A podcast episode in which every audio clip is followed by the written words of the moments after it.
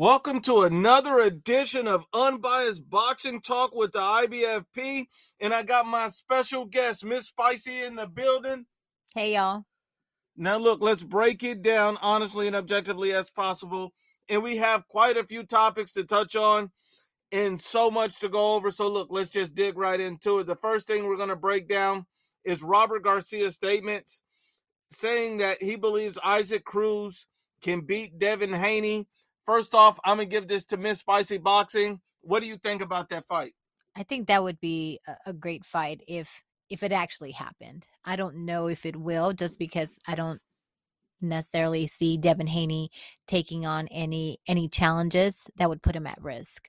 Um, but I think that would be a great fight. I mean, we all saw how he gave Tank, um, you know, a run for his money, right? He he was applying that pressure. And I think that same pressure is something that would get uh, Devin Haney. He's not used to someone coming at him like that. And, you know, he's just used to someone that's just standing there, not moving, and then him just, you know, being able to to hit at his leisure. And and one of the reasons why Robert Garcia thinks that, you know, Isaac Cruz can beat Devin Haney is that he believes that Isaac Cruz has great power, a great chin, and he just keeps coming like a street fighter. He also states it's going to be hard to beat Pitbull. He believes Devin Haney can outbox him for three rounds, but it's going to be hard to do it for the full 12 rounds. Now, I have to agree with the analysis to a you know a little bit that Haney's going to be able to outbox him in some points. In other points, Pitbull Cruz, his pressure, his aggression, his style, his power, his speed, all of that is going to cause major problems for Devin Haney. That's why I can see that fight being 50-50, a pick 'em fight because stylistically, that is an enormous challenge for Devin Haney, a guy who's not known to have a lot of power. What are you going to do to keep this pressure fighter off of you? You're going to be moving the whole fight trying to deter him. And what happens when he gets through? Because he's throwing so many shots, some are bound to slip through. What are you going to do when you're cornered? Yes, there's going to be moments where you're going to outclass him in certain rounds, but other rounds, the pressure is going to be clear that Isaac Cruz has controlled that round the key to this fight for Isaac Cruz is being able to hit him cleanly enough times to either hurt him, break him down, or slow him down. And I think body shots would be key for Isaac Cruz as well. What do you think about that? I think it all comes down to the volume because that's how Devin Haney beats most of his opponents, right? It's the volume. And also the jab. And the jab. But I think that if if it looks good, I think it really goes off perception. If we are able to see that Isaac Cruz is not only applying that pressure, but that the volume is there and he's the aggressor, I think it'll look good for him. Absolutely, absolutely. And and look, let's keep it going because we got some other topics to dig into. I think it's a 50-50 fight. I could see it either way, Devin Haney or Isaac Cruz. What's your analysis on the fight if it were to happen? I think I would still edge it a little bit towards Haney. I would do probably a 60 40, but make no mistake, I think Isaac Cruz has de- definitely has a shot. Absolutely. Absolutely. That's a great analysis. And I appreciate you coming on, Miss Spicy Boxing.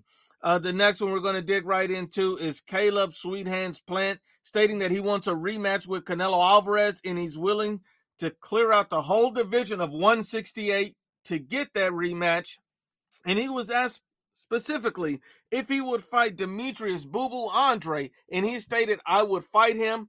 I would fight anybody to clean out that division, but he would absolutely take that fight with Demetrius Boo Andre. Now, obviously, we know that he says he'd fight Benavidez. He says he'd fight Jermall Charlo. But the interesting key here to me is the fact that he's talking about he'll fight Demetrius Boo Andre when you have so many boxing, I would like to say fanboys out there who believes that Demetrius Andre is some sort of boogeyman, a guy that's to be avoided, a guy that's to be feared. What do you think that another fighter, aside from Janibek, you know, who's went on record, Caleb Plant said, hey, I'll fight him. Absolutely, no problem. Easy. Let's go. You know, the fact that another fighter is openly, blatantly stating that he'd fight Demetrius Andre is it time to put this boogeyman talk to bed? It really is time. And I think that fight, particularly, is a fight that could be done. See, when you're talking about Caleb Plant and then, you know, fighting Benavidez, fighting Charlo, I think those fighters are those fights are harder to make just because they're under the same promoter, right? And the same umbrella. But I think if it's a Demetrius Andre fight, I think that would be not only an interesting fight, but an exciting fight to watch just because they're so similar with their style. Now, most people would disagree with you on that because the fact that they're under the same promoter, they would say those are easier fights to make. But the reason your logic, I would assume, is saying that, well, if they were so easy, why haven't they happened? Exactly. And and and why haven't you know David Benavidez fought Jermall Charlo? If all of these fights were easy to make, they should have already happened. They would mm-hmm. not be years in the making. And and so I understand that premise, and I don't think a lot of people think like that. But that's a very good point you bring up. So if Demetrius Andre and Caleb Plant had it all on the line, do you believe that Demetrius Andre would take that fight with Caleb Plant? Because we've seen in the past with Demetrius Andre, he stated in reference to Erislandy Lara that he has a very boring style. He wouldn't do anything interesting in the fight. Now that's funny coming from a guy like Demetrius Andre, who has one of the most atrocious styles in boxing to call anybody boring. Right. But the interesting thing about it is he calls those styles boring. He's never fought a slick fighter. He's never he he's considered a slick fighter, but he's never fought a slick fighter. And a lot of slick fighters don't fight other slick fighters. Mhm. I've never seen. Think about this. I've never seen Floyd fight a, another slick fighter. I've never seen uh, Andrade. I've never seen Lara. I've never seen Floyd Mayweather. I've never seen, you know, a lot of these guys, Shakur Stevenson, Devin Haney, all of these supposed slick fighters. I've never seen these guys fight other guys with a similar style. And I think that this would be a great fight. The fact that Andrade had already rejected and turned down a fight against Erislandy Lara in the past, calling him boring, wanting to fight a regular champion instead of the real champion of the division, it kind of shows me that he's not interested in fighting those style of fighters. He may only want to fight style of fighters that benefit him. Mhm. What do you think, or am I all wrong on this, or do you see it a different way? No, I I think that that fight absolutely may not happen just because Andre is going to come up with the same excuse. The file's too boring or some other excuse. Maybe now he's injured again. I don't know. I, I don't really don't expect much from Andre, but I think that if he really wants a challenge, if he really wants that ultimate payday with Canelo, he needs to take a risk. He is how old now? 30, 30 34. 34 years old. and he's- next year in February, I believe he's going to be 35. So, I mean, Effectively out of his prime right now, mm, or at least next year, you got to be honest. time is not on his side. So he if he wants to potentially be something, he needs to take the risk now. And, and that's what it's really all about. You got to take risks in boxing to be great. And, you know, I find it funny, and I'm just going to put a little interlude in here. I find it funny that people try to blame Canelo for every fight that Demetrius Andre had to. Well, you know, every time I get into a debate with somebody, they say, well, Andrade hasn't fought anybody because Canelo won't fight him. Canelo has nothing to do with your entire career. It, nothing. He didn't have anything to do with you avoiding the fight with Janibek. He didn't have anything to do with you avoiding the fight with Erislandy Lara, Sergey Derevyanchenko. He didn't have anything to do with any of those fights. Jermall Charlo, he had nothing to do with those fights. So what the hell are you talking about? Stop blaming Canelo for all of the fights Andrade messed up. It's all on him and right now it's just excuses. That's that's what he does. Everything uh, he he wants to put an excuse for. it. It's Canelo's fault. It's this fault. I mean, I couldn't I couldn't get that fight. I mean, he's begging on stage, right? Give me a fight. But you're not you're not asking you're not looking for it because Janibek was right there for the taking and what did you do? And and it's not that is Janibek is just right there for the taking. Yes, your title's on the line, but it's not only just that, but the boxing world is calling for it. Boxing fans all over are saying, hey, take this fight, take this fight. There's never been a demand to ever see a Demetrius Andre fight from the masses in boxing. I've heard from thousands of fans that they want to see Demetrius Boo Andre versus Janibek. That's the fight they want to see. Janibek wants to take it. He wants to unify the middleweight division. Demetrius Andre said he only wants big fights. That's a big fight. And it happens to be a mandatory. It happens to be the most dangerous mandatory you had. You could get a lot of clout off of that fight by taking that fight, showing the world you're fearless because this is the one dangerous mandatory you ever had. And you move up to avoid him. And before you moved up, this guy tried to fight Chris Eubank, another 160 pound fighter, a guy who nobody regards as dangerous and who's fighting literally a welterweight in his next fight. What the hell are we talking about? So don't ever tell me this guy moved up to be great. Oh, he's moving up to Chase Canelo. How? You called out Chris Eubank and then dropped the belt from Janibek. It doesn't make any sense. You're willing to fight Chris Eubank, but not Janibek?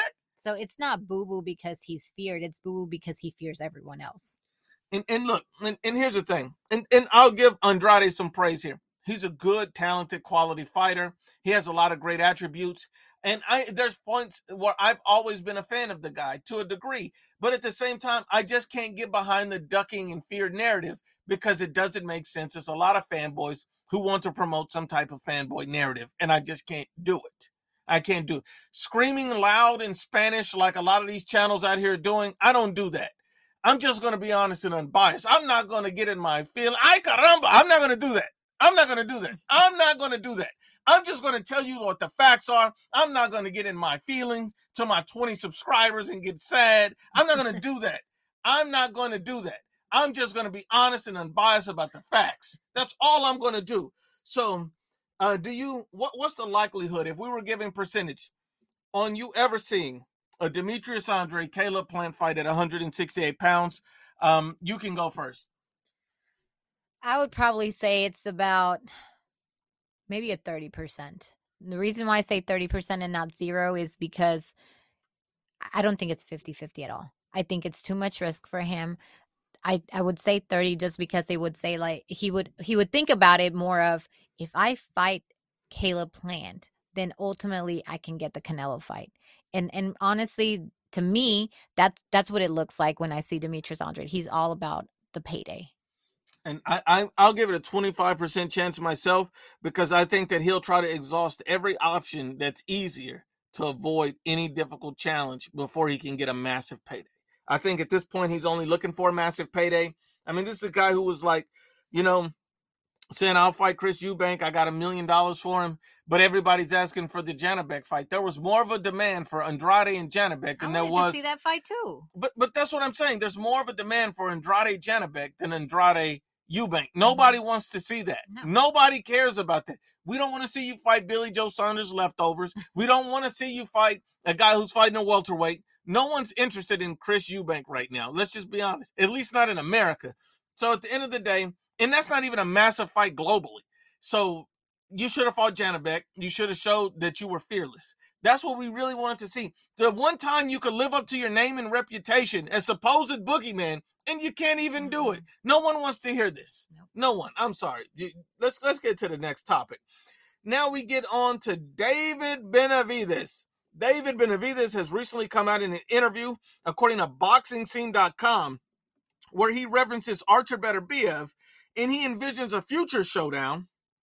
And he states, you know, Artur Beterbiev, he's a tough fighter. He's the top dog at 175. And it was just amazing the way he took Joe Smith Jr. apart, who was another world champion. And that was an excellent performance. And you're right. Right now, he's a unified champion. He has to be considered the top dog at 175. Mm-hmm. Although there's some people that believe that Dimitri Bivol yeah. is the best. Both of these guys are both tremendous fighters, regardless of what you think of either one. And he also goes on to state, you know, I think it, I would have to get a couple of fights before I can get a fight with him. He also states, I don't want to go up and, you know, just take a title shot. I got to go up the ranks and I got to respect boxing. Now, my thing is, what great fighter have you ever heard that said specifically, I don't want to go up and take a title shot? You know, this is David Benavidez, who's physically a bigger fighter than Artur Beterbiev who's physically a bigger fighter than Canelo Alvarez, a bigger fighter than Dimitri Bivol, but you don't want to go up and get an immediate title shot? You're an undefeated fighter saying nobody wants to fight you, and you've already had trouble making weight at 168. You belong this- in 175. So, so that's I think that's the most hypocritical hypocritical thing to me is that it's okay for Canelo to go up, right? And not have any practice, not try, you know, to fight someone else but it's but he needs practice. He needs a couple of fights under his belt before he change before he goes up up against this this tough fighter. Bivol is arguably, you know, on the same level as Beterbiev. He's the same yeah. or better. So why why are why do we put so much on Canelo, right? But we can't do the same for this guy. And and you know, the the one phrase I like to always coin and say is keep that same energy. And a lot of these these these boxing sites, these media guys, they don't like to keep the same energy. They don't like to to to keep it honest and unbiased. you know, they they like the hound on Canelo, talk trash. And these are the same guys that are saying, "Oh, Canelo's ducking David Benavidez." Now, I've never heard. Now, here's a new narrative: Canelo's ducking David Benavidez. He's ducking Jermall Charlo. He's ducking Dimitri Bivol, and he's ducking Gilberto Zurdo Ramirez. So how are you ducking four fighters at the same time? That literally makes zero sense. Canelo Alvarez actually entered in a contract with Dimitri Bivol, Triple G, in a potential rematch at the beginning of this year. Everyone knew that. So how can you be ducking Charlo? How can you be ducking Ramirez? How can you be ducking uh, Bivol? I, I, none of these things make sense. You're ducking these people on in different weight classes. and, and, and none of this makes sense. It doesn't. I mean, these guys are looking for a reason to hate on Canelo, to talk down on his name. And I'm not a guy that's going to be like, well, the narrative is popular, so I'm just going to go with it. You can either be educated or you can be stupid. It's literally a choice. You're choosing to be an idiot or to be smart. I can't make you choose the smart road. If you want to be stupid, maybe this podcast is not for you. Maybe you need to go find somebody that yells and screams in Spanish. Maybe you need to go find somebody who's uh, you know, who sits around his mom's basement and makes YouTube videos that are clickbait. This is not where you're going to get that from. You're going to get the absolute truth. You're going to get honest and unbiased boxing talk and I'm going to tell you the facts, whether you want to hear them or not. They're not always easy. A lot of people don't always like to hear the truth, but I'm going to give it to you anyway. And I think the fact that David Benavidez explicitly stated, I don't want to go up and just take a title shot. That shows you that his heart, his mind, and his belief in himself is not in the same stratosphere as Canelo Alvarez, who went up and fought an undefeated prime world champion in Dimitri Bivol right away. There's no comparison. Don't ever compare these two again. It doesn't make any sense. Now, in David Benavidez' mind, we've seen him dropped by a C-level fighter in Ronald Gavril. We've seen his defense be trash. And we've also seen Archer Artur Beterbiev, you know, beat up Joe Smith Jr. in two rounds. So is it fair to assume that if David Benavidez, who has no defense, who's been dropped by a C-level fighter, goes up in weight, fights Artur Beterbiev, who's absolutely a monster and a killer with elite power, probably the best I've ever seen mm-hmm. in, in 75 or 68. And yet he fights him. Wouldn't it be fair to assume that Artur Beterbiev would tear David Benavidez a new asshole? Of course. I mean, that I don't even have to see that fight to know what the outcome is because I'm sorry that that's a that's a clear EC knockout for Beterbiev. And and and look, and not to divert away, but I, am I'm going to touch on this because this was really something interesting. Is that I got this um, this comment, and I really want to address it. Well, before I can address the comment, let me address everything around it. The first thing is Andy Ruiz Jr. had did an interview with Fight Hub TV. Shout out to Fight Hub TV. Shout out to Marcos Villegas. Uh, and if you talk about it, you see that Andy Ruiz said he wants to return to Eddie Reynoso mm-hmm. and train for a potential Oslander Usyk fight. So when he moves up in competition, he's considering returning to Eddie Reynoso. That's what he would like to do, and it makes sense. Eddie Reynoso's an elite trainer, all of that. Uh, you know, Andy Ruiz was getting semi outboxed by Luis Ortiz. He had three knockdowns in the fight of Luis Ortiz. So he he he showed he had power, but at the same time, he looked kind of poor at points, mm-hmm. getting outboxed, getting hit too easily. Um, you know, those are things that he needs help with. And if you're going to fight a guy like Deontay Wilder, where you can't afford to take that big shot from that big right hand, you need a defensive minded coach like Eddie Reynoso, a guy who can take away a big shot. Think about it like this we've seen Eddie Reynoso do this with Frank San- Frank Sanchez and Efe Ajagba, where Efe Ajagba was trying to land the big shot on Frank Sanchez the whole time. And Eddie Reynoso, a defensive minded coach, had Frank Sanchez go in there and dominate the fight simply by taking away his power mm-hmm. shots. Mm-hmm. That's what you need. And that's what makes sense because you can't make those simple, subtle mistakes as you move up in competition. I mean, Luis Ortiz, everybody you fight ain't going to be 43 years old. Everybody you fight is not going to gas out. And, and as you go up in competition, guys get better with punching placement and power and footwork, something Andy Ruiz also is not very good at. So you, you got to think about this. But I say all that to say this. I got a comment from Richard Castaway, and he said, when Andy Ruiz was with Eddie Reynoso, he got dropped. Andy is only six foot two. He needs extra weight to take and give a shot. So basically, he's saying Andy Ruiz Jr. lost weight when he was with Eddie Reynoso, mm-hmm. And he got dropped with Eddie Reynoso.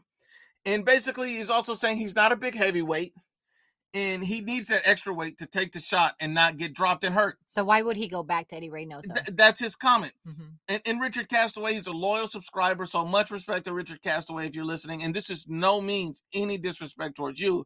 This is just me keeping that same energy with you that I do with everybody else. Now, that's one of the dumbest things I've ever heard. One of the dumbest things I've ever heard. Now, I understand that Andy Reese wants to wait so he doesn't get dropped. I Mhm. believe in my heart that's why he put on that all that weight for Anthony Joshua so he wouldn't get knocked out I agree. but my and for the rematch. But he says he was with Eddie when he got dropped. He got dropped in the first Anthony Joshua fight, and that's a fight he won and became unified champion. So in the best performance of his career, he got dropped and got back up and kept going. What are you talking about? Getting dropped is not the end of it. It's not how you start, it's how you finish. And so at the end of the day, even though he got dropped with Eddie, he also got dropped with Manny Robles when he got dropped early in the first Anthony Joshua fight. Mhm. What are you talking about? Getting dropped in his biggest moment, in his best fight, and no one even talks about that. It doesn't matter. And he was at his high weight at that point, not even with Eddie Reynoso. So he's been dropped before. Mhm. He's been dropped with AJ, he's been dropped with Arreola, and in the heavyweight division, any one shot can change the whole fight. Well, how do you correlate getting dropped in your chin to your trainer? And, and and the only thing I guess he's saying is the weight. But at the end of the day, no fighter's gonna fight at a weight that he's not comfortable Mhm. with. So the fighter has to be okay with the weight. The trainer wants to implement strategies and tools and and fix issues. So at the end of the day, you know, I don't I don't see how it would make sense to try to criticize Eddie Reynoso in any way. Um, at the end of the day, Andy Reese even stated, just like Canelo and Eddie Reynoso, that Andy Reese was not coming to the gym. He was not being fully dedicated under his tutelage with Eddie Reynoso. So if you weren't being fully dedicated, you weren't always in the gym, you weren't always working, how would we blame him for your poor performance against Chris Arreola? That that was all that was all Reese. That had nothing to do with Eddie. But I do think that Eddie can can help him out, especially with the defense. Um, you know, we all know that uh, Andy Reese has really fast hands, but that's really about it. You know, I, I mean, he he was getting out boxed by by Luis Ortiz. He definitely needs some help.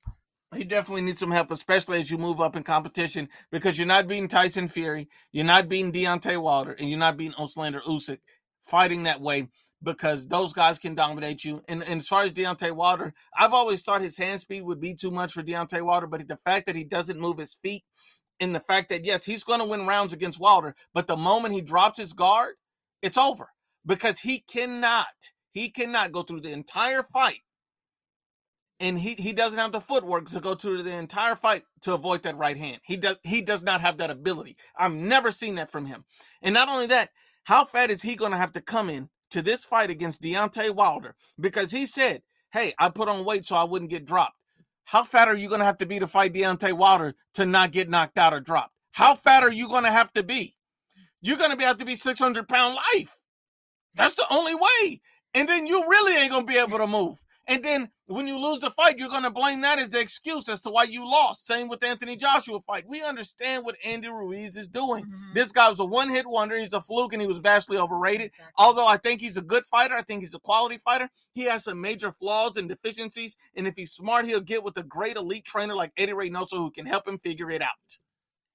agree 100%. I really do think that ultimately that's why, you know, Eddie Reynoso had had him losing weight. He needs him to move.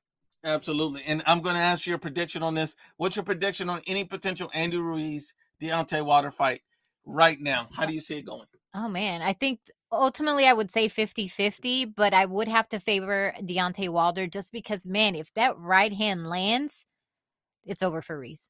And, and, you know, I used to say Andy Ruiz would beat Deontay Wilder clearly after he got off the Anthony Joshua uh, victory. But right now, I'm just going to tell you, and, and there was points I had at 50 52 because Deontay Wilder's so unskilled, Mhm. so undisciplined, so terrible at times. So I'd have to be honest and I would have to tell you, I have it 60-40 Deontay Wilder. And, and because Wilder has shown that he can take a beating for multiple rounds. And all he has to do is land that right hand. And I don't know how fat Ruiz is going to come in. He's not going to be able to move. Oh, he's going to put on some weight. Not only that though, what does Deontay Wilder have to lose? nothing. Nothing. Nothing. He's he's already lost everything he has to lose, and and Andy Reese doesn't have the footwork to to to move around and avoid getting hit, or the head movement. Mm-hmm. You, you're not going to learn that in one camp. Right. And you can't go away from Eddie. You can't be undisciplined. Things that he's shown throughout his career. You can't try to fix everything one camp to go into Deontay Wilder. You're going to make that mistake. Deontay Wilder proved that. You can't fix all his flaws in one camp to beat Tyson Fury. You can't do it. It does not work. Same with Anthony Joshua, with Usyk. You can't do it. These are things you have to practice camp after camp after camp. That's why guys take multiple fights to build up, to figure out what flaws they have to try to fix them. Yeah. Um, but once again, it's honest and unbiased with the IBFP Miss Spicy Boxing Salute because men lie, women lie, but the facts don't lie.